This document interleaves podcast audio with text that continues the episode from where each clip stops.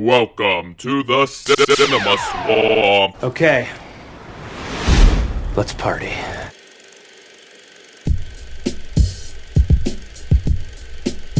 In episode 54, we discuss the 2019 feature film Joker, based on the famous DC villain. We talk about our initial thoughts on the movie, we compare it to some of the previous incarnations of the character, and we discuss some of the controversy that was surrounding this movie. We hope you enjoy this episode. Send in the clowns.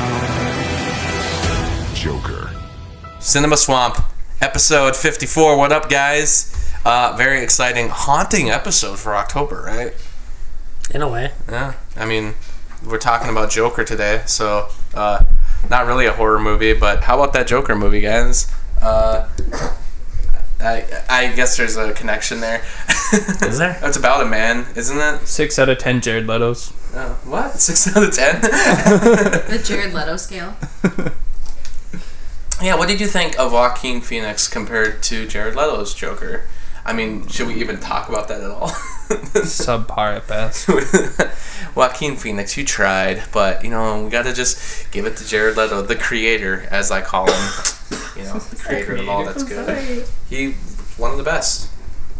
Jared Leto? Yes. Yeah, I, I've noticed you haven't said a thing. Of Jokers or of actors out there? Both, All of the above. right? I think he's a good actor, but I don't think you guys agree. I think he's the best lover, though. I don't. I haven't seen him in many things. I mean, yeah, I guess I've seen like three movies that he's in. I feel like he shows up on set and he's like, I'm gonna somehow take this kind of normal man walking down the street role and turn it into this really bombastic and out there character who will not only be crossing the road, but now he'll also be jumping and flying and doing some intellectual thought and talk and You still talking about Jared Leto? crazy makeup. Are you just talking about the Joker? I'm, no, I'm just talking his about Jared roles? Leto crossing the street in the movie and what he does with the role. He's just crazy. Let's all try to do our best Wait, Jared Leto. Jo- Jared Leto in like every movie, or just No, just Joker? from the movies Just I've seen. him in. Like. I just feel like he's really trying to always eat the screen. I guess. Maybe I don't know. I mean, like, I think of when I think Literally eat the of, of Jared. Leto, I don't always think of Suicide Squad until I'm like, oh yeah, that's right, he was that. Yeah. But I usually think of Requiem for a Dream, um, or I think of uh, Blade Runner 2049, Yeah, I was kind of thinking of that. or too. the other one would be Fight Club. yeah, I guess that I one. forgot he's in that. Um, American Psycho. I think of thirty he's seconds. like- to, it's thirty seconds to He Mars. plays kind of have a 30. Seconds to Mars uh, song on our Journeys playlist this month. Which So one? every now and then. Uh, the Kill. Oh, okay, it's like the the emo stage of their Oh, yeah. phase. There's so much guy liner. Do you pop out all that 2016 Suicide Squad memorabilia that was made before the movie was even released? You just pop it out and be like, "Look at all this junk I own Oh, that no one's ever gonna buy." Um, we bought you a Captain Boomerang. I'm glad I have Pop. that. True. That Jai Courtney's best role for sure. I'm excited to see him again in the sequel. We could talk about 2019 Joker right now, um, but by the way, this Well- is Justin on the mic. Oh, yeah, uh, yes. Who we got across from me? Jared Leto, Oh yeah, and to the right of me. Jack Courtney called it. Jack Nicholson. Cesar Romero. Okay. Um, well, now no. one- Okay, I'll. I guess I'll be Mark Hamill. no, I call Mark Hamill. no, you Called can't. it. You know what? You, I, you can't just. Okay, if be we, Mark I'm Hamill. mad I picked Jared Leto now. if this is the Joker. Okay, Trying to Jack think of- Nicholson. I'll, okay, I'll pick Heath Ledger, I guess. Second best Joker. Trying to think Too of- soon. Okay. Just kidding. I'm Dwight in the office playing Joker.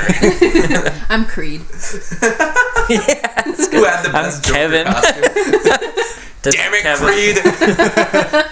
Creed. um. Anyway, uh, Joker 2019. Mm-hmm. Todd Phillips, known for Road Trip, The Hangover, Old School, War Dogs, Due Date. and Due Date. Underrated, if you ask me. Hangover 2 and 3 also. Oh yeah, well, the ones people don't mention. Uh, but now we've made it to Joker. Um, kind of a r- random project, to be honest. Given that it's not really new character, it's not really. Also not wanted. I'll, Nobody was asking. No for one, that? no one, a- no one wanted it. if you guys remember, I was I adamantly was like discouraged about this movie coming out at all because I like way back in the day. I hated the idea of a Joker movie, and I So did everyone. I hated That's like, like, that's like making a Yoda movie or a Boba Fett movie. Oh, oh. Or Well, a like, right Obi-Wan after- Kenobi TV series. That's different. it He's- felt more he's not like mysterious. I mean, like the Joker's not supposed to have like an origin, you know, right. and like like Gotham like already kind of butchered it, you know, Mm-hmm. and like I don't know, I was super not into it. I will say though, after seeing this movie, like separate from my thoughts of the movie itself, this Joker felt completely. Even though he's like pretty much who he should be, like maybe from the comics, it feels new to me in a way that I really liked. It like the character from this movie felt like a new Joker that was we haven't actually had before. He didn't feel like Joker to me until the last 20 minutes. Until he shot Robert De Niro, he didn't feel like Joker. Mhm. He just felt it.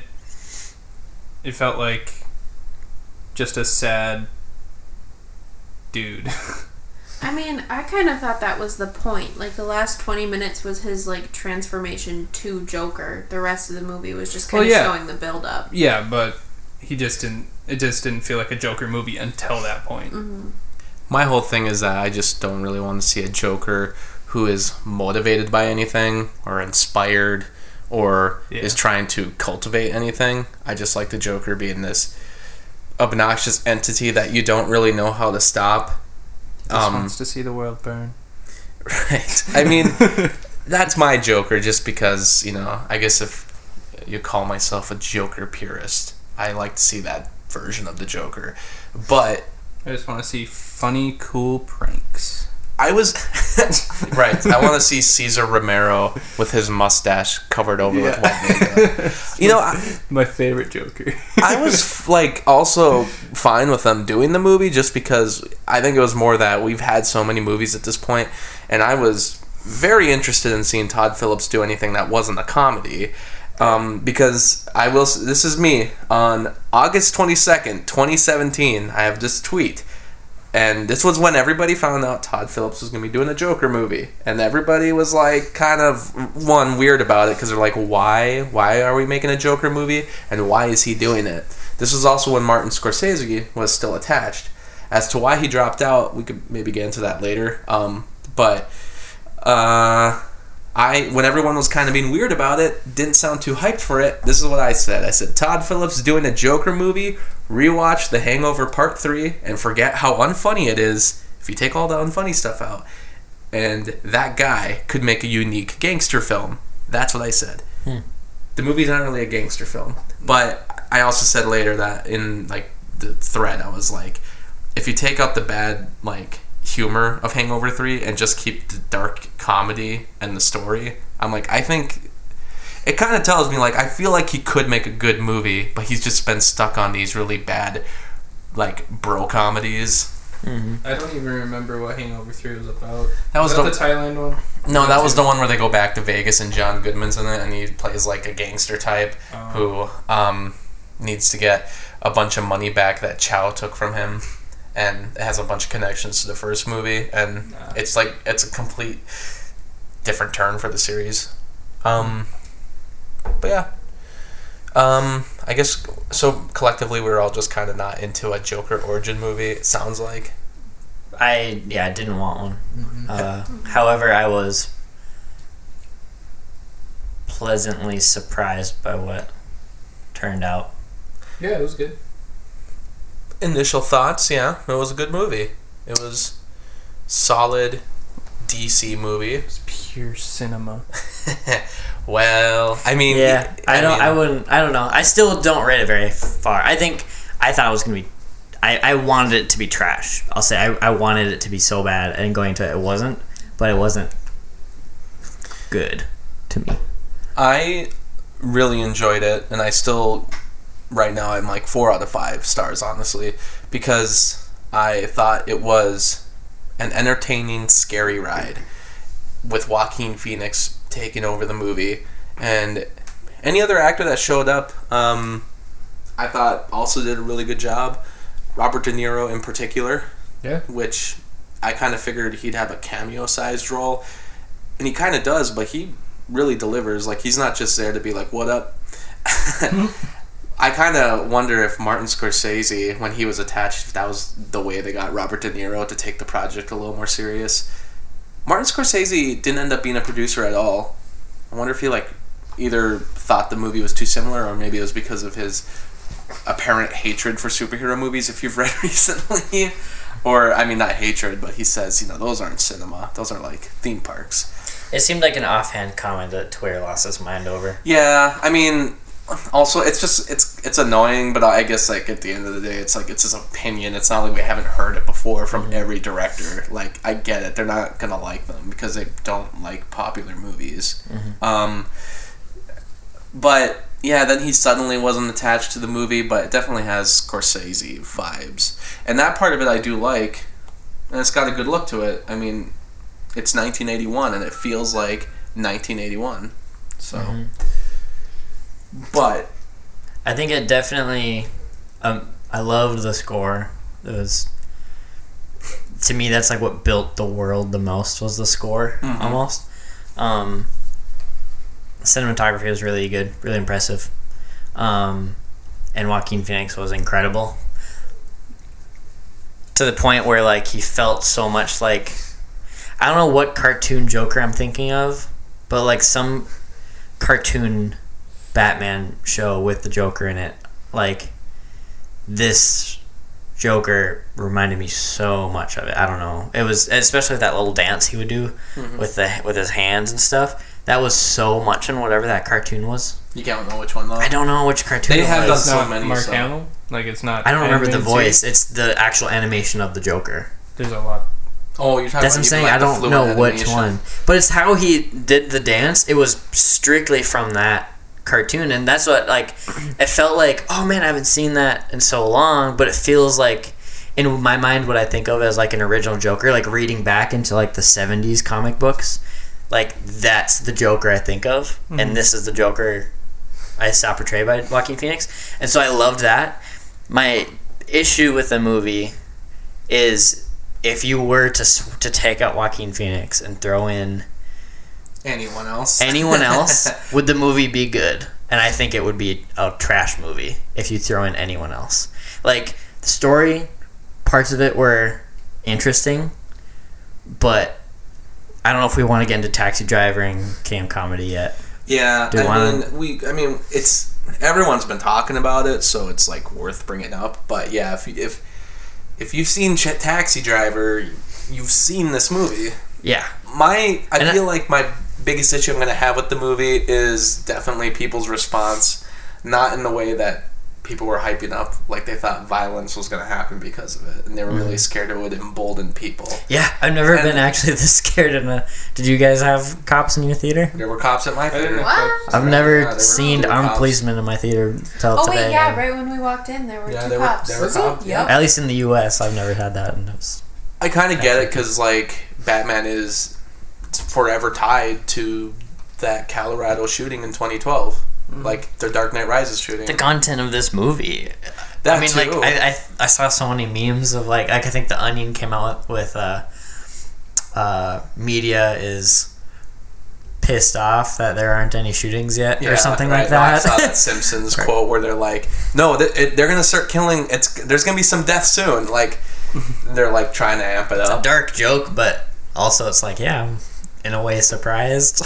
Well, I mean, you know? after seeing the movie, it's like everyone was hyped up for nothing. It's really, not as it's a little extra gory, but overall, it's nothing we haven't seen before in a movie. Yeah, that one scene in the apartment was the most blood, right? probably the most violent by mm-hmm. far. Yeah, and that's the only reason there's an R rating, pretty mm-hmm. much. Everything else was kind of done off screen or with like kind of flashing effects, mm-hmm. Yeah. like the deaths of the on the subway. But to me, that's not really what people were kind of freaking out about. It wasn't really just like the violence in the movie. It was more that they were worried that the character and the progression about a character who mm-hmm. society turned against, who is a a sad boy, an incel. You mm-hmm. know, if you've read about it. that would influence like a Travis Bickle type. Well, and that's the thing. I'm like, it's, well, Taxi Driver was also very um, controversial in its time, mm-hmm. more for the violence. But you know, if you look at it today, I, I think a lot of people still read that movie wrong. They read Travis as being like Mm-hmm. a redempt like a redemption story, and I'm like, I, no. there was like I don't know if you have checked out that AFI podcast yet, but um, I'm pretty sure on the Taxi Driver episode they talked about how there's been multiple assassinations or attempts on like senators and, and representatives, and their excuse or they, they their manifesto was either Taxi Driver or Taxi Driver was I think based on like some other source source material mm-hmm. that was their manifesto for this and like or for that you know assassinating and stuff and so like I don't know. I, I I think even now after watching and having like sitting on it for like a week, it's still like controversial in my mind. I go back Just and because forth. of that. The idea of it, but then also like I've always been a free art person too. you Right. know, where art is art and it's what it is. It's what you make it. My whole thing is that it's not really a direct inspiration as much as it is. I think people will take bits and pieces of it and use it as like a thing to slap on to their uh, reasoning. I guess I don't know. Like to, it's like that at that 2012 shooting in Colorado. Apparently, the guy. I don't remember if this was proven, but he was like saying he was the Joker when he did those shootings. Well, okay, but was he like watching The Dark Knight and then he was like, oh, at this next for the sequel to that movie, I'm going to go kill people because that's what the Joker would do. Well, I don't think it necessarily works that way. I think it's more that they just take uh, bits of popular media and they'll use it in their persona. My whole thing is that this movie, there were fears that would embolden incels, especially not even really just towards violence, but more that there's like that whole crowd thing going online where you know someone doesn't get the girl they want. They're like well i'm a good guy. Why am i not getting her? You know and getting all angry about it. That's like when the incel is i guess. There's more to it than that. And i kind of believe i'm like well this movie i guess will maybe embolden that crowd but like violence i don't know. Especially now that the movie's not too violent. So it's like it'd be weird to draw a connection there. I think it'd be a bit of a stretch, but to embolden that crowd, I'm like probably um, with their ideas they already have. Yeah, I, I don't think it's necessarily the violence itself; it's the justification of it. Because in in Joker, like he justifies his violence. Like he's he's a troubled person. He stops taking his medication and he stops believing in the system. At a point, you know, when he sees like counseling is pointless because they don't believe in it. Why should I either? And after being humiliated and pushed down enough, like he gives into that chaos in himself and like he gets a relief from it. It's like mm-hmm. a he's like okay so that's what it's like to be at peace to be in agreement with myself. That's what i'm my controversy i guess comes into play is like i can see people being like wow i'm also conflicted and i don't like the system. Like maybe the only way to be my true self is to give in to my violent inclinations Be an anarchist. to be an anarchist. Well, not even just anarchist in terms of like tearing down the government or the the uh, status quo, but like if I want to murder, I'm gonna murder because Yeah. I'll be me then. You know, that's like more of like a ultimate selfishness times anarchy. You know, And I kind of that was what I was kind of thinking is that's maybe the most that this movie would cause um, as far as like like emboldening emboldening a crowd, but I I still was like it's not like those people don't exist already, but it's like this movie my biggest annoyance with it is going to be that people are going to share like scenes from this movie and be like this is what happens when you don't like take mental health seriously which is like this movie is not you know the cornerstone of mental health mm-hmm. movies. Give me a break. And it's not if you look at the movie just in the context of the film about a man where society's just not working for him and it's just a happenstance of events that eventually lead to this man mm-hmm. causing a crowd to basically cheer him on as a hero you know? And it's not even something that i don't think he fully intended but all it's just kind of happening so fast i like it for that. Mm-hmm. And at times i think the movie is trying to say something a little deeper but a lot of things they're trying to say i think they fail at. One of the things i thought was really good it was a real quick moment but i thought it was the most effective part of the movie was the scene where it's right after the shooting that was on live tv and right after that they're kind of backing out to all those other TVs, you know, Mm-hmm. cable news or network news that's playing that event over and over again, Mm-hmm. you know, and they kind of have made that connection before of like you shouldn't show the murderer on TV so much because the violence is too much for younger people, but also it will give other people you know because some people think the reason people become violent is because they won't feel that need to get popular that way and they're like look i'm gonna be shown on a tv too if i kill a bunch of people if i kill more people than this guy i'll be shown on mm-hmm. tv like him and i feel like they were kind of showing that at the end with all those tvs and i was like that is one real good moment there but for the most part i feel like the movie's like maybe trying to say things but it doesn't successfully do it all the time especially when it comes to mental health, especially when it comes to society and classism and issues with poverty. It's like a lot of this are touching on, but do they really dig into it? Yeah.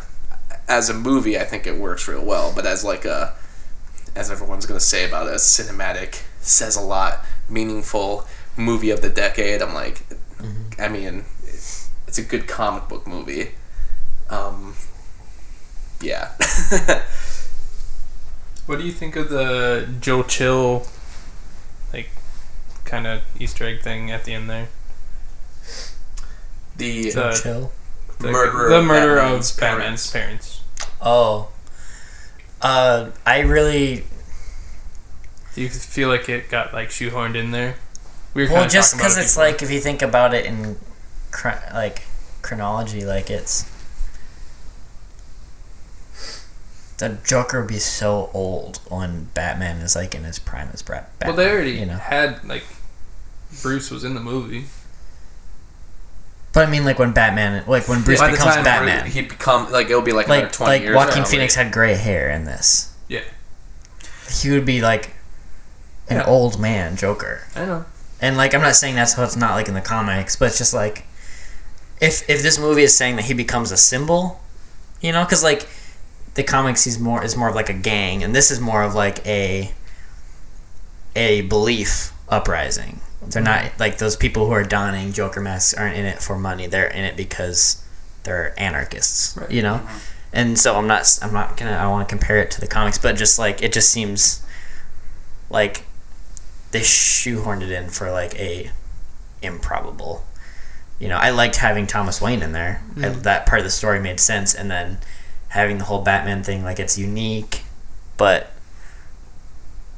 it could have been easily as this. As it would be the same movie. Took it out. Justin, do you want to bring up your uh, theory? Well, there's a theory out there, not that I really like the theory, but that this movie, Joaquin Phoenix's Joker, is actually because he influences an entire movement basically by the end, and they say that that Joker that Joaquin Phoenix is playing just influences the Joker Batman goes up against later in life, like a different person who is real insane mm-hmm. just takes up that Joker mantle and pays tribute to Joaquin Phoenix's, who is the original villain. Hmm.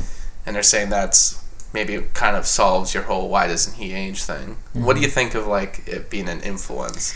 Well, I think you guys watch. You do you watch Gotham early on, Zach? A little bit. Did you watch the first season? Mhm. The first season they have a Joker character. Maybe it's not even until the second season that it really goes. The but kid. yeah, Yeah. is it? Oh, it is the first season where he talks about him as a plague, and then like the end of the episode is like plays off as like, oh, this kid wasn't the actual Joker, but then it shows a bunch of other people committing acts that would be like the Joker, like just mm-hmm. being unreasonably evil. Well, this kid And ends then- up being like the Joker though. And then like this next season is like, no, he is the Joker because well, you no, liked him that, so much. it gets even worse because I kind of Yeah. I'll see stuff on like Facebook and Instagram and stuff. He, that kid from like the second season had a twin brother. Really? Yes. Okay, yeah. See, Well, it gets okay, so the original kid- blows audience. So- don't watch it. It so sucks so, the the original guy, he had his face cut off like in the comics, the Joker later in life, yeah, and staples it back on or whatever, and then he dies, and then his twin brother takes on the mantle, Mhm. and yeah, I don't know. I don't Yeah. follow it much, but it's it's very. The first season, if you were just to look at the first season of that, because when they debuted, it's like, oh, could this be the Joker? Is it not? And then they don't like necessarily kill him off, but they say like, oh, like you are a plague, you're a madness that will spread. They've made it seem like he's a victim of it, but mm. then they bring him back because of fan service. But the idea of it, of him just being a victim, that's what this could be. Yeah, like this could be just the spark of it, you know, and carrying it down the line as madness spreads, you know. in general, I don't like that just because I'm like, I don't want to think that the Joker was influenced by anything. You know, it just goes back to that. Even though the Joker just, himself in this movie, I feel like is influenced by things. But by the end, I'm like, he is very much to me a pure form of the Joker, mm-hmm. a very good interpretation of it. And I don't want to think if they were to do a sequel that there'd be another one. I almost want to think that because you're Isn't worried. there talk about the sequel? Well, they said they left it open to interpretation, like that Mm. it could maybe lead to a sequel. If they did it, I'd obviously hope there'd be Joaquin Mm-hmm. Phoenix. If it is like a whole like, oh, he influenced something, just kind of as a joke, I think it's funny if Jared Leto was influenced by this 81 Joker, because, you know, if it was in the same timeline, because that would kind of solve the issue of why Jared Leto feels like such a non-Joker to me. Yeah. and there could be other Jokers in the universe then. But like, I hope it doesn't do that. I hope it's just like Joaquin Phoenix is the Joker. I was like, even the fact that he doesn't age. I'm like, well, also he's got a very bony, starved body in this movie. I was gonna ask. That's my next thing. Is that actually Joaquin Phoenix, or is that digital editing It at all? seems like yes. something he would do. Yes, it is it's him. actually That We is so impressive. Well, I was gonna say though, like you say, he you're worried that oh well, you know, he is pretty old already at this point. So if he ages more, I was like, well, what if he's just like. Not that there's even a supernatural side to this movie, but I'm like Joker in the comics is supposed to be someone that lives like as long as Batman. I know it's comic books that they're they don't care about mm-hmm. timelines as far as actual linear time goes.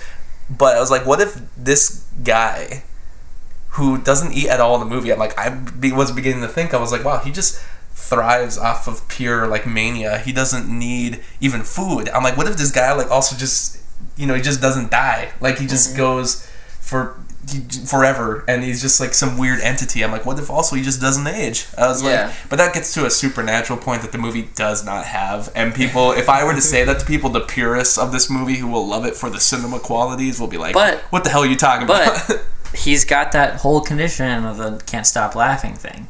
So it's not out of the realm of possibility that there's just like not supernatural. I wouldn't call that, but just like oddities, like unexplainable, just like the chaos itself. Like it's if they did be if it was because like he, he's with his mom the way he's living with him with her like he's what with he wasn't like a silver fox like he had like spots of gray in his beard and his hair like what early 30s at like the least I think yeah, I think he was early 30s and he was just aging and if bruce wayne is like 12 at, in the Yeah. movie Mhm.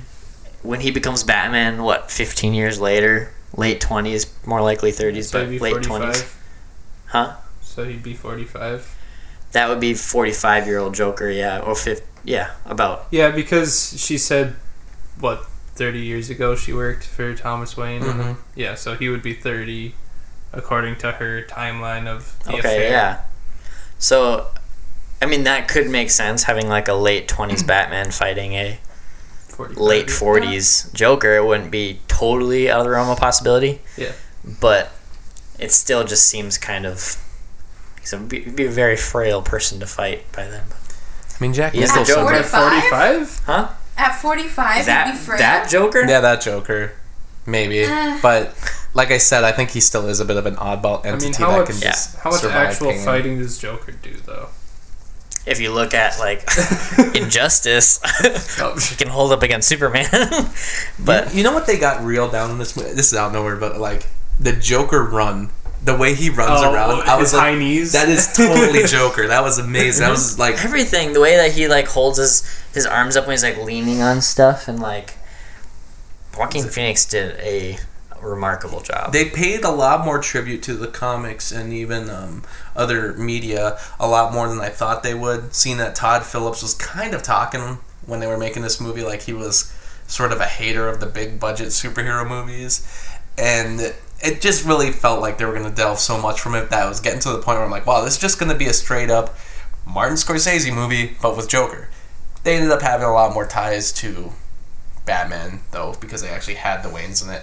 I love this movie's interpretation of Thomas Wayne. I thought that was actually the highlight mm-hmm. because they did one thing that none of the other movies have done, which is portray a real billionaire, which I'm mm-hmm. like, yeah, would more likely act like this. Mm-hmm. Would probably be a bit of a douchebag. Would probably be trying to get into the political life, and would probably be saying the wrong things on TV, like most politicians. like he's felt very real. Um, so I love that, and it makes me sad that Alec Baldwin didn't get to portray I him. It, I, I, I can, every time me. he'd be on screen, I would think about. Alec It would have stuck out like a sore thumb, but it would have been great. Especially because this guy was in The Dark Knight Rises. Right? Yeah. Oh, he was. Yeah, the woman, He was the guy the, who goes with the Catwoman. senator that Oh. Catwoman Oh. kidnaps. He plays another politician in a Batman movie. Or it's also Thomas Wayne. really want to know real quick. So we're I want to get into this. Um, but as far yeah, influencing the Joker, all that such. I think it's a little silly, but to me, I want it to be a 1989 Batman prequel because it's still set in the 80s, and I'm like, and that guy who. Even if it was 89, though, what, this was 81? Yeah. And Bruce Wayne's 12. well, I mean, also Batman Eight 1989. years later. eight years. He the Tim Burton Michael movie Keaton. also does not take place in the 80s. And also, like, it takes place in the weird, like, 30s film noir. And also, this movie, speaking of 30s movies, has a lot of weird, like, 30s and 40s movies, like, tribute. Like, even the opening credits, the, did you see mm-hmm. the font? Mm-hmm. It was very, like, oh, this is like a 1930s silent film. Mm-hmm. And then they're, like, playing that piano music. And even the ending shot. You said it was like Benny Hill. Yeah. On the way he's like running back and forth like an old Yeah, like a Scooby Doo cartoon. Yeah, Yeah. And I was like, this is just old style cinema going on, but it was like really kind of weird because I'm like the movie takes place in the 80s, so why are all these 30s? I'm not even complaining. I mean, they show modern times, Charlie Chaplin, and I mean the Joker was like based on a movie called The Man Who Laughs. Um, from that was a silent film, so it was like maybe that was what they were going for. Well, if you think about it, if that's in the 80s, we watch movies. We watch 70s movies, and those still influence us a ton. It'd be like in the 80s, it'd be like them watching a 30s movie. That's 50 years prior. Yeah, so maybe it was like really, like really putting itself in the realm of the 80s. Like not only does Yeah. this take place in 81, it's like if they made the movie. Their references are of like the 30s, yeah. But real quick. Does it? Oh, sorry. no, say what you say, because I'm going to go on to a different topic. Okay, for me, like, like I said, I loved a lot of the movie making portion of it. I loved Joaquin Phoenix. Parts of the storyline were cool, but I really like am very like unimpressed by the actual ties to Taxi Driver and King of Comedy. Like I, I didn't get time to watch King of Comedy, but I watched the trailer and I, I read like through most of the notes because I probably won't get time to watch it anytime soon. Um, and it just it seems like it took away from my experience of Joker, just seeing how like as original as it can seem, it still is very not original. Mhm. It seems like for a guy who isn't a fan of comic book movies, he's still ripped off stuff. And I'm not saying like he stole it because Martin Scorsese produced it, and it feels going like to. He ended up dropping. oh okay. But- Well, it feels like it has some of his thumbprints on it. Like right. um, it still just seems like Seems like he went out and was like, I'm going to make a Scorsese movie. Yeah, you know, and then and peop I don't know. It's it's I'm not I'm not a big fan of Taxi Driver anyway. Like it's it's a good movie. I, I I I know it's a good movie, but I didn't enjoy it that much. Um, and I think I just I wanted to like it more than I did. And I feel like I felt about this movie how I felt about Once Upon a Time in Hollywood, where it, they had good parts throughout it, and it was kind of dry up till the last 20 minutes, and it got crazy. Mhm. That's a Um, good comparison. yeah. I don't. I somebody on once again referencing letterbox reviews um but somebody said that this movie is like Todd Phillips watched Taxi Driver and like quite a few people still do completely got the character of Travis Bickle wrong like they thought he was like the sympathetic one and then made a mm. movie. And I was like kind of. And not even that that's bad. Like there's a part of me that's like we've already talked about the dangers of it. And I'm like it is mm-hmm. kind of a dangerous message. So I guess in a way it can be seen as edgy even though I'm like I still don't think the movie's that deep. But I'm like Tra- Travis Bickle is like one of my favorite movie characters of all time. Mm-hmm.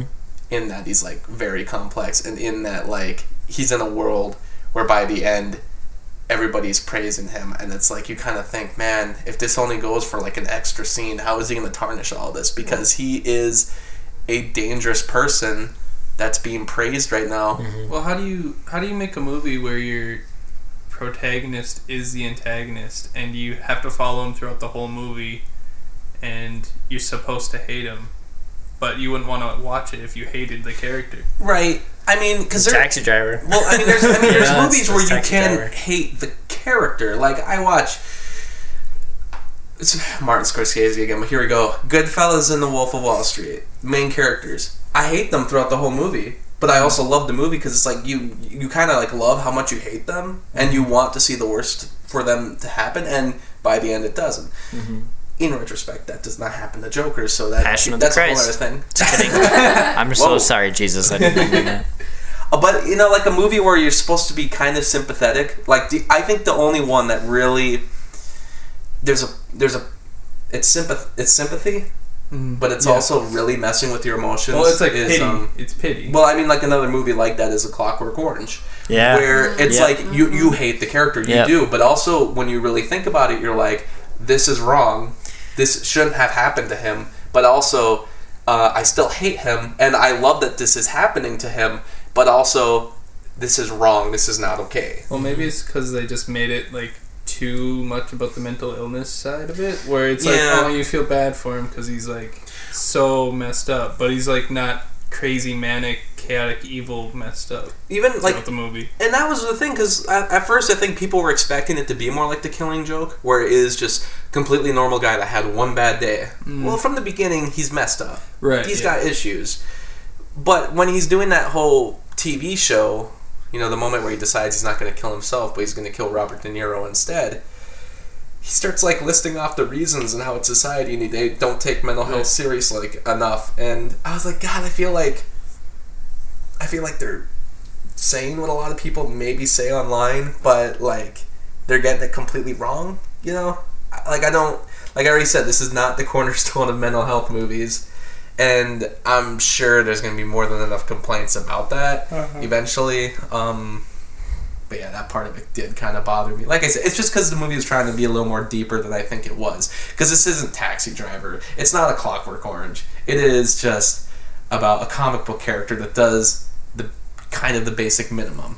Mm-hmm. And for that, I mean, I liked it as just like a Joaquin Phoenix movie that features a man going crazy by the end. But as a like a as something like Clockwork Orange or Taxi Driver, I'm like, no. Well, like I don't know, because like it's more the the taxi driver part of it is more not not whether I agree with the movie or the content or like the characters' motivations. It's more just like the the stories of them. I don't know that that the way they played into the story of Joker that I thought like it would have been cool to be not surprised, but I just I kind of felt the movie felt predictable. Yeah. me. Mm, especially like really every step of the way was like I know how this scene's gonna end.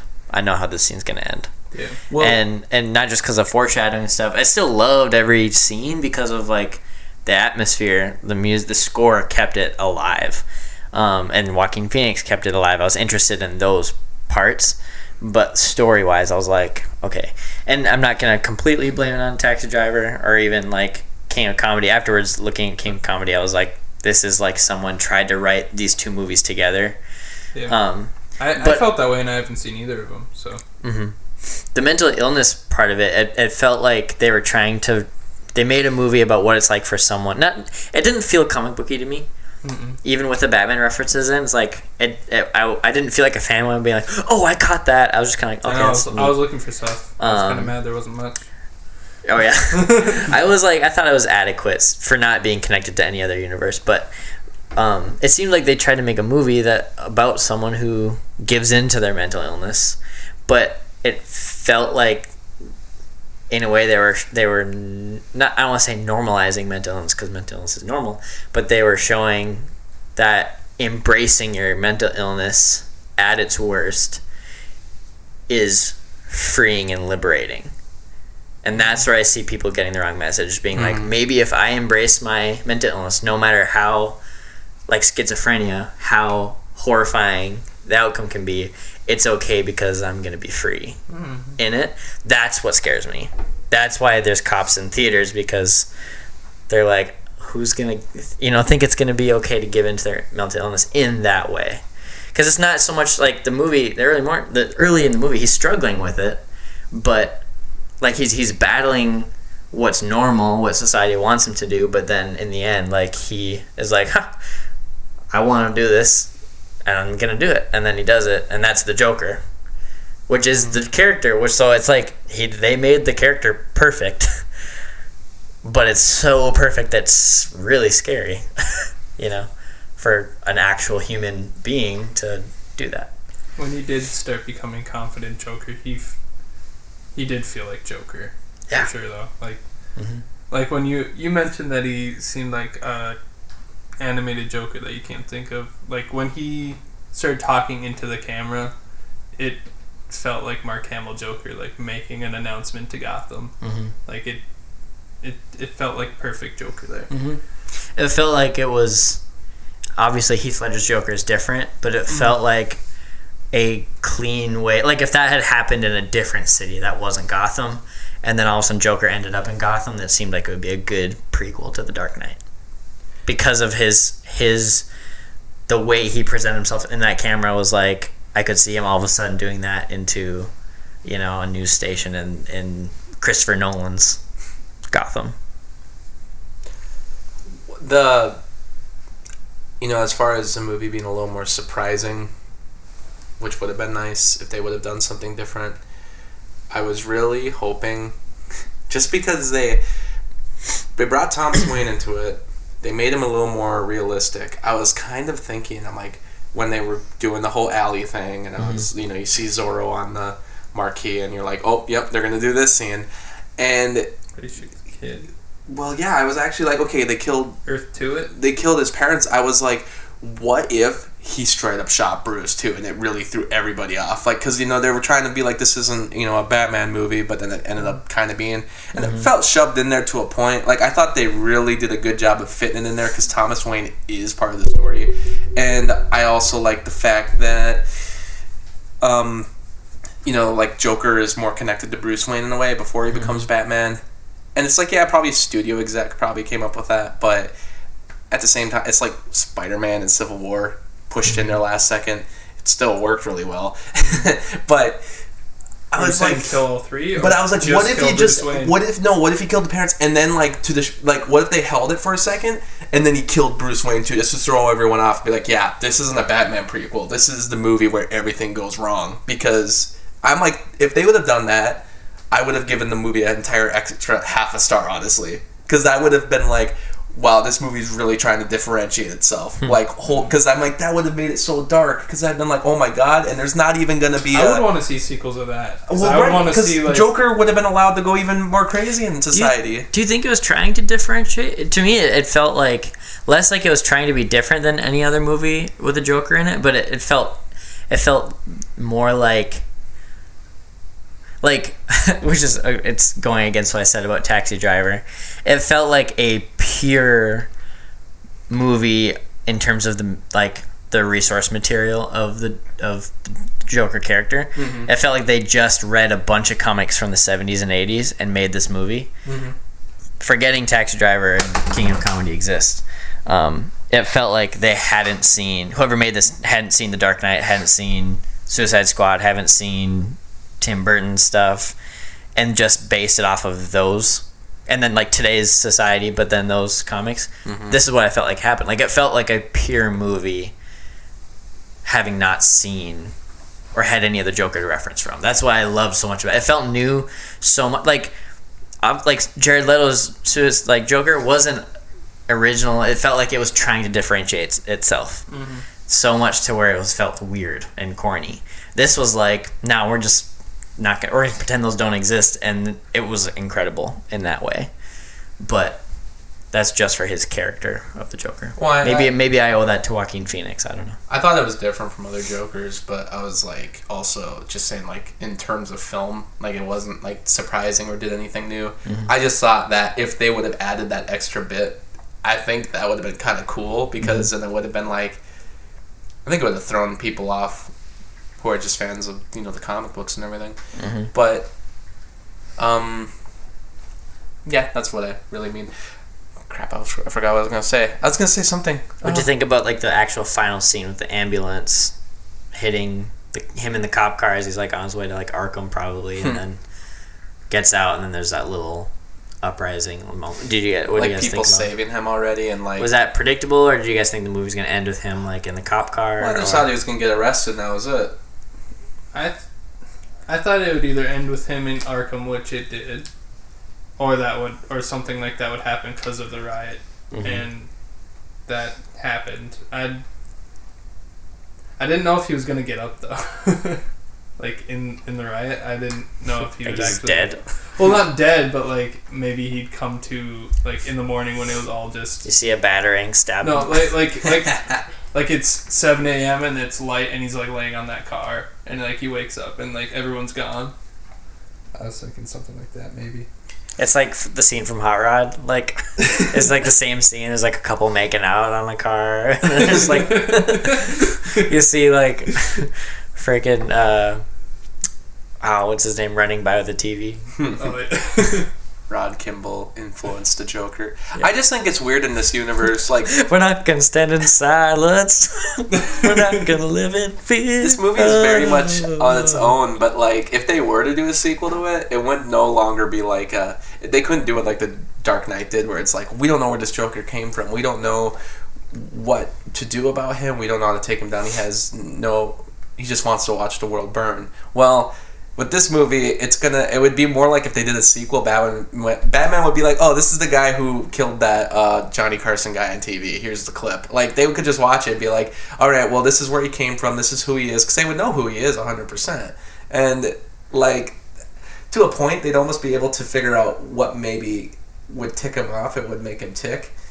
You know, like mentioning his mother, mentioning the girl who lived in the apartment. If they could figure that stuff out and make it like an interesting would be detective great, movie, but like we would already know everything. if they made a couple where there was Batman in it, but like it's from Joker's perspective, we know everything about the Joker, but we don't know anything about Batman. Oh, so Batman's the mysterious Yeah. one, just showing up out of nowhere, and we don't know he's Bruce Wayne, even though it's like Well, like we know, but like But oh, that'd be kind of neat.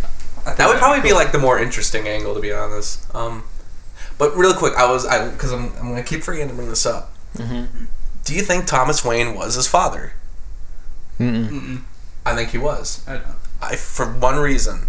This is the only reason because well, also because I don't believe that scumbag politician to begin with, but also because he's like, oh, they forged those papers and they drove me crazy and all that su- stuff. The point is, he has a photo in his hand at one point of his mother, and on the back of it, it said something like "keep on smiling," um, hyphen, and it said "TW."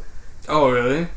It said TW. I'm not. I'm like. I don't know if What I was- saw this differently because Joker's kind of just looking at it and he's just kind of like looking at it. But it's a real quick scene and he's kind of almost not really confused, but he's just unamused by it. Mm-hmm. But I was like, did that say TW? I'm like, that's really. Cause that tells me that they totally had a relationship. What was the photo of again? It was just a picture of his mom. It was just a picture of his mom, and on the back of the photo it said, "Keep on smiling," and it said dash TW. Is it out of the realm of possibility that she wrote it on there? Correct. That's a possibility, and also it's possible that maybe he did write it, but he was just overly nice. But that's it, and they didn't have a relationship. And maybe she's so crazy that she took the thing that she always says to her son, "Keep smiling," from freaking Thomas Wayne. Mm-hmm. But also, there's a part of me that's like, I totally believe a billionaire would cover up a relation because oh, really yeah. an extramarital affair. Like, come on, I hundred I mean, percent I would, believe I, that that'd make it really interesting. and then to make falsified mm-hmm. documents that she adopted this son, he has the power to do that. And I think it'd mm-hmm. make it interesting because that would mean Bruce Wayne and Joker are half brothers. Yeah, and I was in a way years waiting for that, but then I was, and I was thankful that the resolution is that like, no, like in a way, like Thomas Wayne was a billionaire, but he still like had because the comics like make him out to be a character with a true north. You know, like he's not like a saint, but he's close to it. You know, for being Batman's inspiration was his own dad. Like the movie still kind of left it like that. Like he's still a billionaire, out of touch with with maybe the lower class, but like he's still like not a bad guy. Like he says the F word in this movie, I guess. Um, but uh, I don't know. I I was the thought of the Joker being delusional too, like his like Arthur Fleck also being delusional, like his mo- his adopted mother. that was like the big twist I really liked because then immediately I was like, okay, the girlfriend's not real, um, or she's real, but their relationship isn't real. Um, and then like I wonder what else wasn't real, and then I wonder what else isn't re- real going forward, like what he Right, is seeing and what's what's not seeing. That's why I think if there was like sequel, I would love for it to be around that, like the Joker being Joker, but still. As an audience member, it goes in and out of like I have no idea what's actually going on in this like, movie. what if even like during this Joker, like there were certain things that actually didn't happen? Like, Mhm. what if like Murray, you know, Robert De Niro's character, actually wasn't killed? Like, he's still on TV and Joker watches him, and it's like all that was made up too. he like- didn't die. He just had finger guns and yeah, or like he just completely and he just goes up to the TV. camera. And then, I don't. I think that'd like, be that would be interesting. and that um, would be like entertaining and a story you haven't had before. It would be very Shutter Islandy, What if he maybe, but makes up Batman? Like, what if Batman and all those villains were all in just the Joker's imagination the whole time? And that's like the entire Batman Mm-hmm. lore has just been in this crazy man's imagination. That's, What if that's he did- already a theory about Batman, where like That he's in, makes it or he's in Arkham. Yeah, and, that makes what if it was a se- instead of like just a straight sequel, just like an Arkham movie following Joker? It's from Joker's perspective in Arkham, and that's the movie where you have glimpses of Batman, like, but there's like other cigarettes with villains. Riddler and Maybe just like starting chaos. bitch. It's the movie is like him escaping Arkham and like creating a conspiracy. So many cigarettes in this movie. oh my god. what if all the cigarettes were fake? You know, I okay. Um, Joaquin Phoenix he gets that skinny but won't smoke a real cigarette. you you did no, I mean like they're all delusions. you did like the girlfriend being fake. You did like all that the Fight Club moment, I guess, where it was like, oh, all that stuff wasn't real. Yeah, I guess I didn't even think about Fight Club, but yeah, I'm just mostly getting 'Cause, like, I- tired of that. But I had like ideas of it. I was like, when he, the dream-like way, like they shot him going into her apartment and just making out with her, and all of a sudden they're a thing. how about when she was like, "Were you stalking me today?" And he's like, "Yeah," and then like they just played it off like normal, and I was Yeah, like, that was weird. yeah, "What?" I'm like, but then I thought like, okay, this movie's already like showing other crazy people. It's not too crazy. I know. yet. What if she just 'Cause isn't crazy? I was you don't like, know how far- You don't know. you don't know how far the movie's willing to go She's yet. with You know, but the big part was his stand-up routine. That's when I was like, this is all in his Oh, mind. because I don't she think was this is like real. clapping and stuff. Well, that, but then also just felt like it was uh, off to such a bad start and the jokes weren't good. I was like, this is in his mind. Like, this movie's proven to me that this wouldn't happen. And then when it shows on TV. Really? Here's the thing. Have you ever heard of a comedian named Andy Kaufman? Yeah, Mm-mm. the He- guy who did uh, what was it? The he had the bongos, right? Maybe. Maybe I And don't he know. do as like much. voices. Well, he was the guy that Jim Carrey played in Man, on the Moon. Yeah. So like that kind of helps. But he, the one that I was like, the thing I think he was kind of notable for was on SNL, like the very first episode of SNL. He wasn't a cast member, but he like made a guest appearance, and he does this thing where the, he plays like the original Mighty Mouse theme, Yeah. and he's like doing like a, but. the- The whole the song just plays in the background, and he's sitting there like, yeah, yeah, yeah, get get to it, get to it, and it gets to this one part, like the chorus part, it. and he just does this. Like, he's trying to like lip sync it, and then like he messes it up, and he's just like waiting for it, and he only can lip sync that one part, and that's kind of the whole joke. Here I come So- to save the day. Yeah, and every time he messes it up, he's trying to lip sync it, but he fails. But he can't lip sync the rest of the song, so he's just kind of acting like he's not there. And that was his humor. Like he was just he was a guy like on David. Uh, he would go on David Letterman a lot, and When you like talk like this, and he would he would just like do weird voices. he would mess with people and act like there's actually like something wrong with him, even though it was all just for humor, and he played it so straight. And he was just like wacky. Like his humor was very like, um, He was just waiting for their reactions more than anything yeah, like he, for his he- own amusement. Zach Galifianakis does that. It's like hearing podcasts of him and stuff where, where he's not being on TV and as an actor. When he's just going doing freeform jokes, it's like that. He says things not like to get a reaction out of you per se, but it's for like it's very like entertainment. sociopathic. like it's well, that's weird. What, and when Joker goes on Murray's show and like he says like he was like sitting there and all he was doing was sitting there and people were laughing. I was Mm-hmm. like, this is Andy Kaufman. I'm like, this is what's going on here. I mean, even like you said, Zach Galifianakis, that's mm-hmm. kind of what he does too. He says that really dark joke, and nobody really laughs at it. They're like, whoa, what? And mm-hmm. like, I'm like, oh my god. To be quite honest, like, it'd be a very. The thing is, there. I, I feel like Zach Galifianakis too is kind of a niche kind of comedy where it's very hard to pull off. But there was a part of me that was like, not that the movie's about this at all, but like, there's a part of me that's like, this guy could maybe actually be successful. Like if he mm-hmm. was like an Andy Kaufman type, where his humor is completely his own, mm-hmm. and it's just so not funny that it is funny. Mm-hmm. so I was almost like, oh, dude, don't kill yourself for anybody. Just let him be a comedian. Yeah. Which I'm sure that's another like the point the movie's trying to make. Like, oh, just let people be who they want to be, and I'm like, okay. But that doesn't mean they get to kill people. Yeah. um. I have one. Uh, I usually I like to pick apart the technical parts of the movies. There was a scene when the Joker had it, was a close up on his makeup of his chin, and the makeup went down his neck, and then it cut to a shot of. Um, it was it was it wasn't even. It, it was, I think when he's putting on makeup in the mirror, um, at like his work clown job, whatever. He had makeup on that went down his neck, and then it cut to whoever was talking to, and it cut back, and the makeup was only to his chin. It wasn't down his neck. Was it Um, a bad like edit you mean or a continuity error? Yeah, continuity Yeah. error. Um, Just like uh, Avengers Endgame. but uh, the biggest, I don't know if you guys thought this at all, but my biggest like WTF moment was the three guys singing on the train. Why is that? It Why? was weird that they were singing, but I mean, Yeah. It felt so it out of weird. nowhere and not right. Like they they felt like weird bullies. Like one Like- one uh, bef- one review, I didn't even know it was like it technically wasn't a review. I was just seeing the ratings. I don't. I didn't want to look at reviews. I wanted to see the ratings before I went and saw it. Um, but one popped up, and all the all it said was, "Was this a musical?" and so I'm like, "Damn it! This better not be like have a bunch of songs." And I forgot about that until that scene, and I'm like, "What is going on right now?" Like this, I knew it wasn't gonna be a flowing thing because it it explodes out of nowhere into chaos. But like, it is a solid thirty to forty-five seconds of like, it's a musical. send in the clowns. Yeah, it, it, it was like it was like three bullies were also like they're on their way back from an audition for West Side Story or something. Exactly. like what? Whose idea was that? Okay, you know Kinda what? got Clockwork Orange vibes from it. Just Yeah. a Maybe. little bit. They were the Droogs. They've just survived. The Uh, Droogs. well, it would only.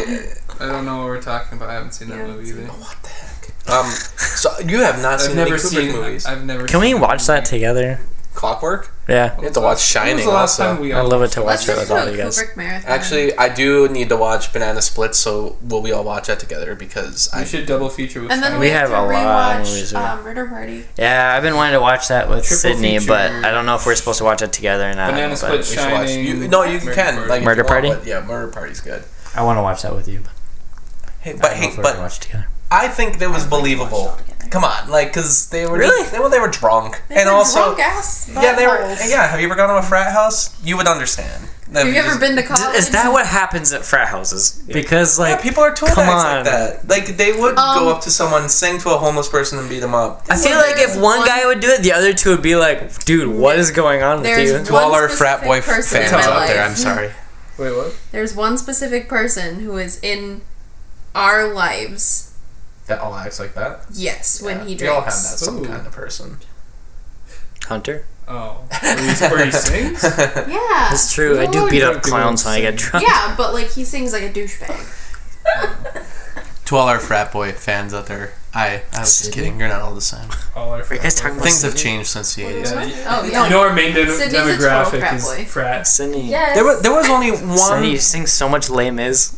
One part of the movie I didn't like. The only part of the movie, well, I mean, there were parts I didn't like, but the action was like, this is, I think, a little too far, and I don't feel like it's doing what they think it's doing. The the little person, Okay. the humor surrounding him, and how I think I know what they were trying to do, whereas he is teased by people, but he handles it a lot differently than Joker does, obviously, or Arthur Fleck does.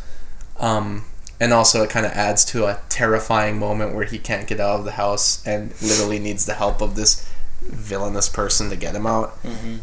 But during my screening, everyone was laughing at that, and Oh, that he couldn't reach the doorknob. yeah, Yeah, and a lot of it was I no one. There was like four people in our theater, so it wasn't as no one laughed at that. I I was laughed like sad. when he like made him jump. I just I don't know. There was like it.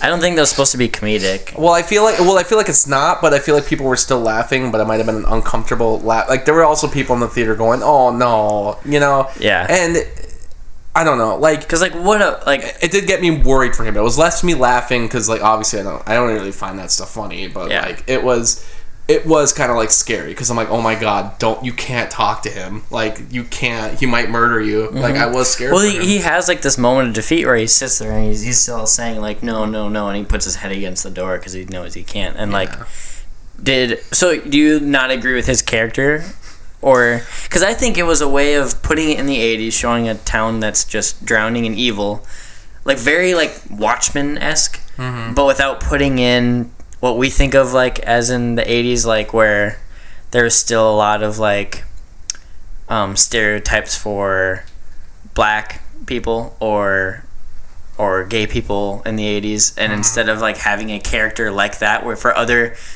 you know oppressive white characters to oppress um, or who are doing the oppressing like they put in a, a little person instead right. do you think that's why they did it they chose it that way instead of having like a different character I don't know. that's what i thought of I was like, maybe maybe they just wanted to give work to someone who normally probably doesn't get work in Hollywood, mm-hmm. and also, like you said, it was something that I guess in the '80s, even still, was something that people made fun of and made jokes about, and. But I'm uh, the, the thing is, like, I just feel like there wasn't any like turnaround to it. It's not like there's we don't really learn anything about this character other than mm-hmm. he's short and you know people make fun of him and he's just like ah whatever but he's still friends with them and then Yeah. it makes kind of for a terrifying moment at the end of the near the end of the movie. Mm-hmm. But I was kind of just like I don't know. I a part of me feels weird about it because I'm like I guess it's not really that offensive, mm-hmm. but it also doesn't do anything like really introspective about that kind of comedy. You know, because I feel like Elf kind of does that, where it's like it's being introspective about it. You know, like that humor isn't okay, and you know, um, that guy in Elf like gets his day because he goes and beats up Elf for being a jackass. Whereas this movie, I feel like it doesn't. peter dinklage Yeah, Peter Dinklage in that movie. yeah Um, but like I feel like in this movie that doesn't happen. I feel like it's just mostly done for. Uh, I don't know. It felt like a Todd Phillips movie there. I guess. Really? Yeah, Okay. where it's like, oh yeah, that there's the Todd Phillips we all know. yeah i guess so Where it's like this humor will not is already not funny, but it's gonna be even worse in like a day. did he write it I believe so. I think Or he. there- I think it was written and directed by him. oh, okay So, sole creator, I believe. I mean, there might have been a co-writer, but from what I understand, I think it was all him. Um, I don't know. Is there anything else people want to bring up about it? Had a good look, had a good score, was a good time. I would see it again. Yeah. Who did the score? Do you know off the top of your head? I don't, and I saw the name because I was like, I did play a couple tracks later, and it's some foreign name, so I'm not gonna be able to say it right here without looking at it. Um, but any other thoughts about the movie before we maybe move on to a quick last movie on Earth? How what are your star ratings of the movie? You said four out of five, Justin. Four out of five. Four and five. Three and a half. Three and a half. All right. So we're I wanted to give it three, but the Joaquin Phoenix and the score alone were a seven out of ten. right. I would watch that movie again just to experience the the atmosphere of those scenes. You know, even though I'm not impressed with the story. I'd watch it again for the Hey song. Yeah, was, I like that. All right. Um, is everyone at the ready with their movies? Um, last movie on Earth where we. Oh yeah. yeah. you, do- do the you, thing? you do it so much. Um, I just forget to do it. Uh, this is the part of the show where Larry comes out and sings a silly song. uh, no, it's oh, it's it's a game we play uh, called Last Movie on Earth. We guess the last movies that we each saw, and we get points for it. So someone will describe their movie based off a description from a movie database online, and um, if you guess it, one of us gets it, then we get points that go on to this score we keep episode to episode. But if no one guesses it, then you get points for having for no one guessing your movie. So, Justin, do we have standings right now? Chloe is still ahead of Zach. Zach's at 41. My bad. I, I didn't. Oh wait, Zach actually. Oh, is this an Oscar you know what? controversy? No, wait. You you got a point there actually. So you're actually at 42. Oh. Don't worry. But Chloe's at 44. Yeah, I am. Yeah. Correct. And Justin's at 61, and Hunter is at 71. 71? Are you through all these episodes serious? for continuity? I suppose that Last Actor on Earth really. Usually I do okay in those. So. I, I feel like Yeah, people will go through my episodes eventually, someday in the future, of course, and they'll count Reel them all add be like, And actually, way I'm off. 'Cause- winning. Because Zach does have though a handful of those like smiley faces and hats and stars and asterisks. And stuff. Also, You know but? I'm, I'm a up. pure soul. if anybody ever No disputes ad- the points, so I'm always gonna just say, well, in our unreleased disappeared episode of Venom, there were many points given, and that's why you're not counting them correctly. I think That's yeah, it's true. if though, if there was ever a day when you and Zach were tied, I think the tie would go to Zach because he's got Because smiley faces and You know what? Since and patriarchy. So we You- gotta you have a a, good. We have a have to have a good image for our children. Am I right? you made a trophy, so I'm gonna make a trophy too, and I, I think we'll end it this year, and then we'll start over the points. I'm never because- gonna win. We'll start over the points. That means you'll be. Should we have like Means I'll everyone lose else. should we have worse. different scoreboard or like score sheets for different games? Yeah, and maybe being like, oh, this is year. the leader in this game. This is the leader in this maybe, game. Maybe next year we'll just Okay, start over. and we could have like a like a X Games. We'll have like a Cinema Swamp Games, or it's just like all these different standings. By the way, uh, Not the Olympics. Oh my Sad. god, he on X Games. get ready get ready for 2020 when we begin first month of 2020 we're gonna do we should do like top 10 for e- or i guess top 5 since there's many of us uh, top 5 movies of the decade Oh yeah, is that is that next decades. next Oh week? wait, yeah, that'll be. no i'm saying like when we get to oh well we're Next doing week. well, we're Eventually, one we're doing like a the- 70s well we're doing one, a right? 70s one but i'm saying that when we get to the beginning of 2020 Mm-hmm. we'll be out of the 2010s so we should do like a top 5 or of the 2010s Yeah, definitely. Um but anyway uh, let's begin who wants to start out I guess I- it's yeah. I can go first. go first? Okay. Uh, when a boxer steps into the ring and obliterates his opponent, he's a prize fighter. But when he treats his family and friends the same way, he's a ticking time bomb ready ready to go off at any moment. Raging Bull. Yeah. Oh. Yeah, you a lot of Scorsese movies for you. Mhm. Well, they're- they're all on Netflix right now, Oh, I guess. leading so. up to The Irishman. I'm guessing. So, What do you think of this one? um, comparing it to the other Scorsese movies of this era, it's on the lower end, maybe. I,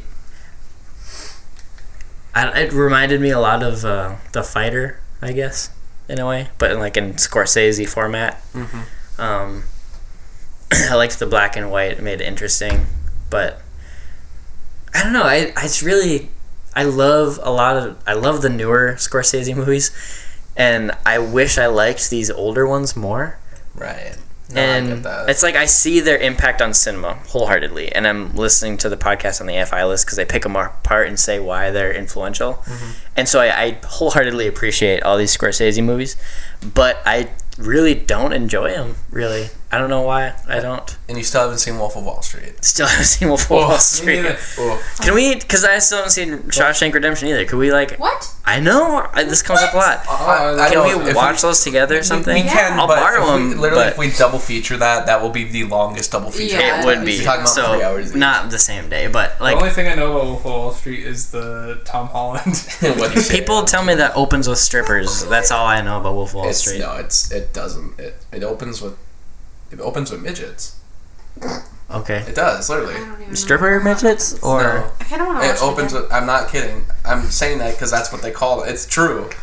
Speaking of offensive movies, like that movie Okay. is like whoa. But Ha. anyway, anyway, um, no, like I I feel the same way though. I don't like Raging Bull nearly as much as any of his other Mm-hmm. movies, and lots of people say like that's his best one. a Um, lot of great parts in it. A lot Yeah, of interesting parts, but Yeah. But I feel the same way. I'm like, I feel like every other one of his movies I watch, I like more. Even Shutter Island, I feel like I like it more, which I know would be blasphemous to say, but I think though my biggest reason is like I just I'm not into young Robert De Niro. I haven't seen Mean Streets yet. That's next for me. Um, Godfather Part Two. but like I love Joe Pesci in this. I want a whole movie about Joe Pesci being a boxer because like that would be I don't know f- fascinating. But uh, yeah, I don't know. I, I, out of like seeing those like Robert De Niro and Joe Pesci in this movie, I was wholeheartedly into Joe Pesci. He seems like I, maybe this is horrible to say, but a better actor back in those days, late seventies, early eighties. And so it's just hard for me to get into young De Niro. My turn. All right, think obscure. Think obscure. Uh, this might be obscure. I don't really Shutter know. Island 3. Whoa. That Um, counts as a try. Who would that be directed by? Okay. Desperate to help her family member in need, a young woman agrees to com- compete in a deadly game hosted by a sadistic millionaire. Escape Room. No. Um. Million oh, Dollar Baby. Stop it. Marmaduke. Shh, shh, shh. What's You're gonna that? give it away. I.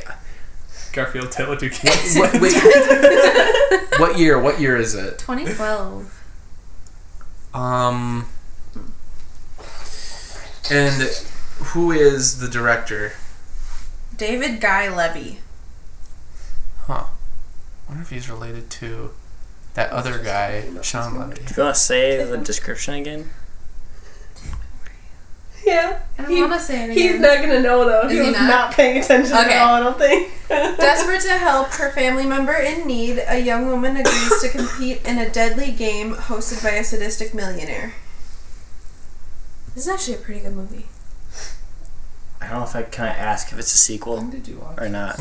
Well, It's just me and you. I feel like for this, I don't care. Okay. I'll allow know. it. Do you have any ideas I about it? I was gonna say Belko experiment, but that's not the right year. No. So I'm like, I have no idea. is it a sequel? No. Okay. It's obscure. I'm pretty sure I've done this one before, honestly. well, whatever. Belko Oh wait, wait, experiment. wait, wait, wait. Wait, Uh, uh, yeah, I yeah, yeah, yeah. Hold on, I know this. No? Uh, He literally doesn't. no, I know what it is. No, uh, don't. don't say it. Please don't say it I'm because I know what it is. going to. Say it Um, and you can't guess it. Would you rather? God, How did you know? Why were you talking about it? No, it I was wasn't her. So mad. It wasn't her. it was I shouldn't have said anything. Maybe- I definitely did do this before. It literally was. were me and you talking about that? Yeah, Like because I wanted to watch a scary movie. Yeah, I and you looked up the trailer for it. it. That's how I knew. Yeah. Look up the trailer for it. Yeah, you showed me the trailer of it. Oh, Oh on no, no, Netflix. you didn't. Maybe you On did. Netflix. You showed me an eyeball getting cut with a razor blade. That- Somehow, That's the like right? thing on Netflix. Yes. Was it a good movie? Yeah, it was great. Sorry, Zach took the mic away Yeah, from me Zach's again. like, it's like you're done Um, with the show. You've done, you've done your time. It's you it's a really that? fun, like, gross movie because there's a lot of gross special effects and stuff, and you get to see some people drown and stuff, and it has a really good twist ending. So Have you seen Would it? you relate it to like Saw? I don't like the Saw movies. Okay. I like the first one and that's it. Have you seen them all? Mm-hmm. But would you All relate it to Saw, I as in, haven't and, and like feel the movie structure and stuff? Um, it's not that like torture porny. It's just Is it more psychological? it's kind of like. Did you see Ready or Not? Nope. Nope. I it's tried to like find that. it on Redbox. It's Um, funny. Yeah, there's some fun. It's not as funny, but it's like I don't know. It's a game, a game of Would You Rather, where they're just like hurting themselves. We were gonna try and watch Would You Rather and Child's Play, but neither of them were in the red box. That's not true. Would you rather? Ready or not? Ready or not? Mm-hmm. My bad. See, that's funny. Yeah, I mean, Ready or Not was just in theaters, man. Yeah, I Do didn't have know. Any idea so. how the Blu-ray DVD circulation market works? Well, I don't know. I couldn't remember. I didn't see it. Child's Play was way across town, so I sold for Brightburn. Was that good? No, you didn't like it. Zacharias. Oh, my phone locked. Oh yeah, look at my background. That's good. Is that the, a warning to anybody who gets access? I literally it? screenshot that from his Instagram. okay. a murdering spree begins to happen again. This time, it's targeted towards the original Woods Woodsboro. Scream Bros- two. No, No. it's Scream not. three. Scream. No, Scream Four. She Who said got it right? three. She we'll said, never know. Scream three. Yeah, it's Scream. Okay, okay. Scream three? Good It's word. I watched Did you- it with did- him. did you Really? watch it? Yeah, Okay. we've been we've been watching all of them. Did you watch it because Jay and Silent Bob are in it? Well, we started with the first one. Oh, oh, you ever watched them all? Yeah, Did you we- get to four? Not yet. Okay, I haven't got to four yet either. We Did were you watch like, all three? One, two, and three. Yeah. all of them. We literally watched them three days in a row, Yeah. Oh yeah. and then the next day, I think the next day was the wedding we went to, so we didn't watch it that night. Yeah. Yeah. What'd you think of Scream Three compared to the rest of them? I don't know that it, it seemed in theme with the rest of them. yeah. It's super meta all the time and Mhm. kind of has the same tropes. I think they're two and three are The- good up until the climax, and The- then it's the just like Scooby Doo. The twist in this one was that he didn't have a partner. What a twist! yeah, I don't know. I I've been enjoying them though, like like how someone probably would enjoy The Bachelor. Like it's so bad that it's good. Do you like that? They they just are part of the View Askew universe. yeah, I love. I actually love that. By the way, we're gonna do a podcast. Oh, on it, you, so know It what is, else? You know, That we you know what just else? realized Is, you know what else is part of the View Askew universe? Hmm. The entire Flash series. Jay and Silent Bob are in the Flash series. Oh, there you go. Kevin Smith directed a few episodes, and he had he That's kinda did funny. Jay and Silent Put in Jane Silent Bob. Yeah. Um, all right. Um, so each of us have gotten a point so far, except for Zach. Zach, this is your moment to shine. I'm gonna give you a chance. Everybody, shut. Okay, I, because you're gonna all start yelling out before I finish. Ah, Jesus. Siblings. You know what? I'm just gonna keep it at siblings. You know what? We'll just leave it there because I'm not. I don't want you to Can I get. say out guesses but not be out? Just from this? no, screw you, because you're probably actually gonna get it, and I'm gonna be mad. this is a BS guess right now. Uh, Twins. no, Okay. twins. That'd be so awesome. That'd be fun. great. Wait, I want, I want to say one too. Jack and Jill. No. I so wish that was right. Siblings step through a magical. Chronicles of Narnia, Lion, the Witch, and the Wardrobe. Yeah. God. Hansel and Gretel. I was like, I was like, am I even gonna make it to wardrobe? Well, I was there you hoping it would have been like Prince Caspian. Oh yeah. I'd rather hear Hunter's Take. You know, we should do an episode on those three movies when the TV Really? series finally hits Netflix. no, let's just do a one, one where Hunter just tells us what happened, like what he what, he What thinks of it. happens? What happens? Yeah. read Do us you do you not like the movies, or do you think they were fine? Uh, I.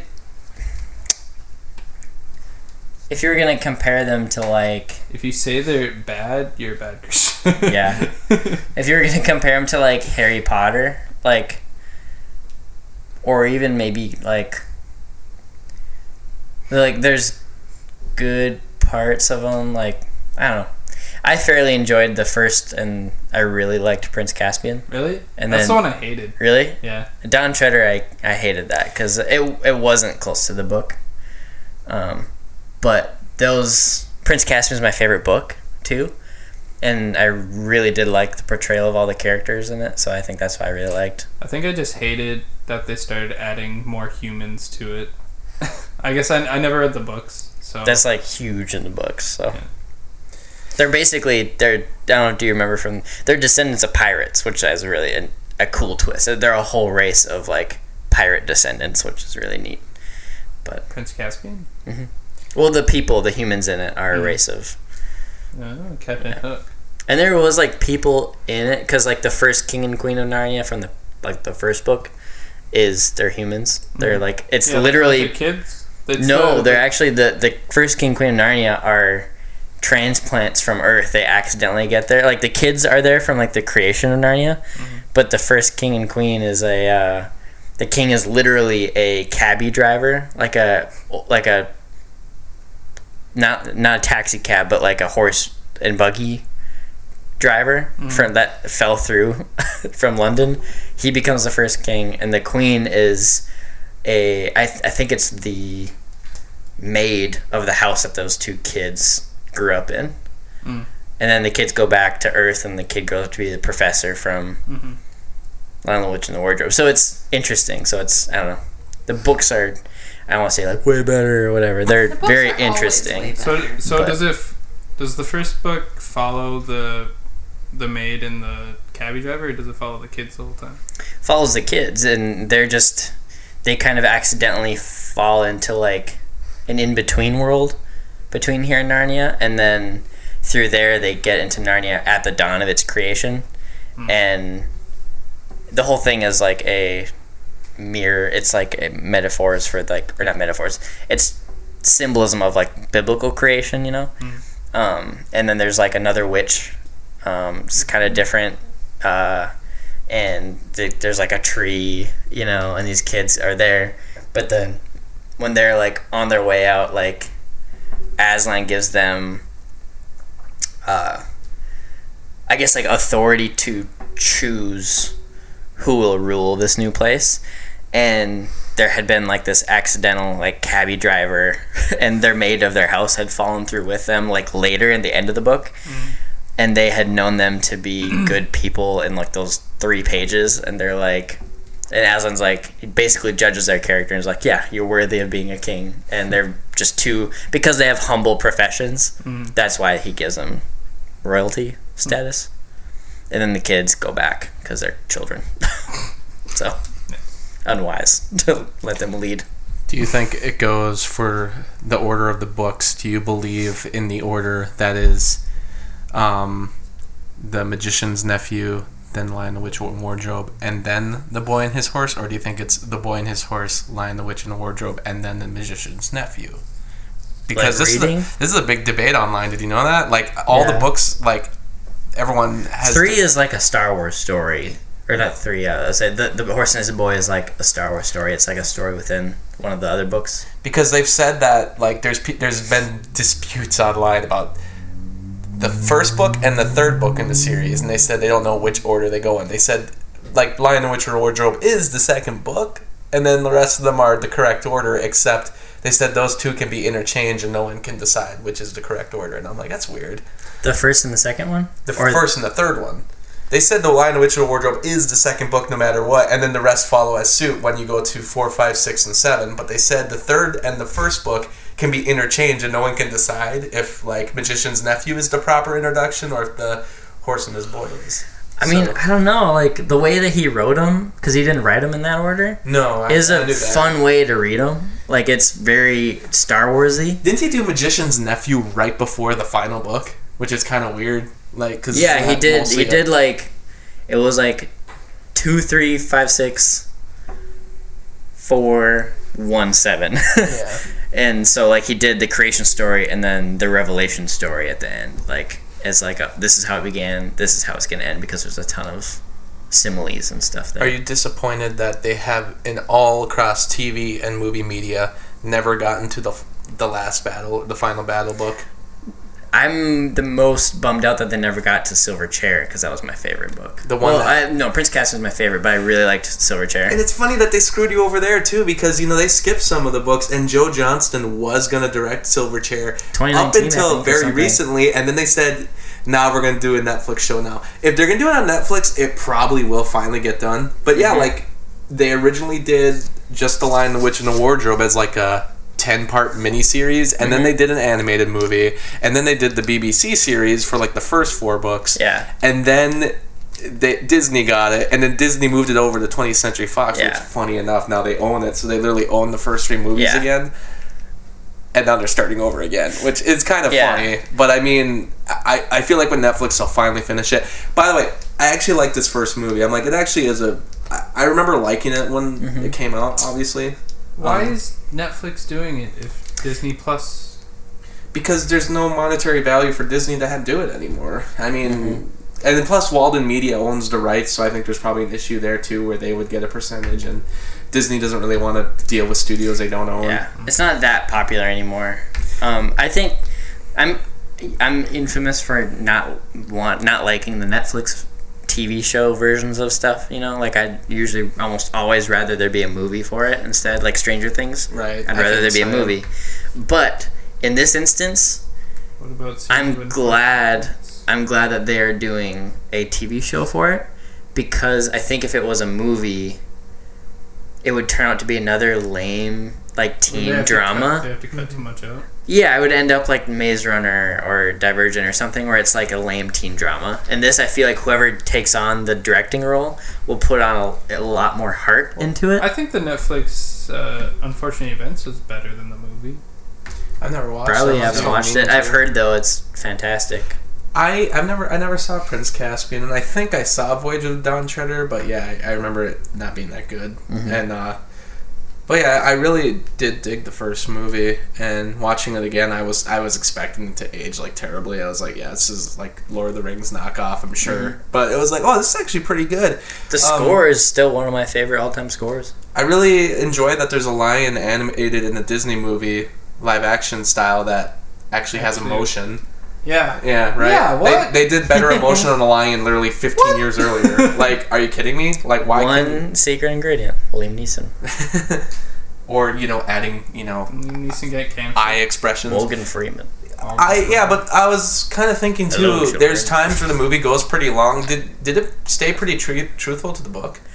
Uh, the book I remember has like three crazy long chapters of literally it's just Edmund being cold on the sleigh, just thinking about just whining. Mm-hmm. That's I remember that part hardcore, and I'm they obviously doesn't make good for and that's like one of the only big changes in it honestly. And then the end, like some of the battle scenes, like the movie made it a lot cooler than the actual battle in the book was. The battle in the book was I don't want to say shorter, it just wasn't that detailed because it only followed the kids' point of view, and so the movie threw in a ton of like, like there's a centaur character that's like very prominent. I think he's added in, and I really enjoyed that whole side story within the movie, you know, and um, they added more character to. I think his nickel nickelbrick is the dwarf's name, the which is Nickelback. Nickelback. Um, and he technically is in the next movie, and they don't put him in the next movie, but he. I still like his character development as much as there even was. I don't know. I still like it when I when it's on. I enjoy it. Whoa, is that weed? Do you remember that? Yes. when we were Wow, we had why the did we reverse think it was on the that so far? we had the reverse thing on Yeah. the DVD, and we're like, oh, this is funny. We watched that whole movie in slow motion. because we thought it was so funny when he would knock Edmund down, and he was like, "Whoa, it's it's so so childish." But it was like we We watched the entire Chronicles of Narnia movie.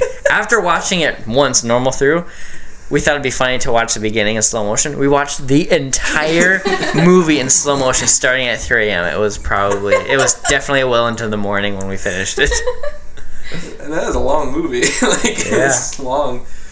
Uh, but anyway, um, that's Chronicles of Narnia. Man, you we, we should just do a whole episode on that. You could Those you could three do a- movies. You could do a deep dive into all of them. I bet. Ugh, yeah, maybe like in it. I don't know.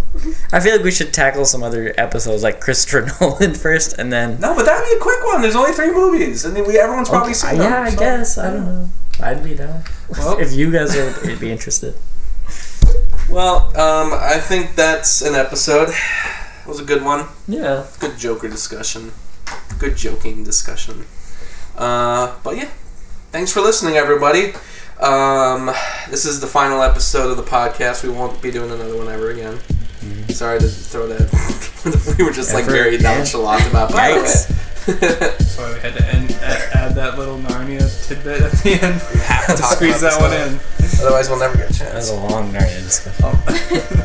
But anyway, everyone's signing off. And remember, Always beware beware the cinema swamp. I thought I said it wrong again. I know you nailed it. I, I always am like always be beware. Okay, so Thanks for listening to our podcast on the Joker. So, what were your thoughts on the movie? Do you think it was a bit overhyped? Were there some things you liked about it or disliked? Do you think it did justice to the character? Leave us a comment on this episode. Like our pages on Twitter, Instagram, or Facebook at Cinema Swamp. And remember, always beware of the Cinema Swamp.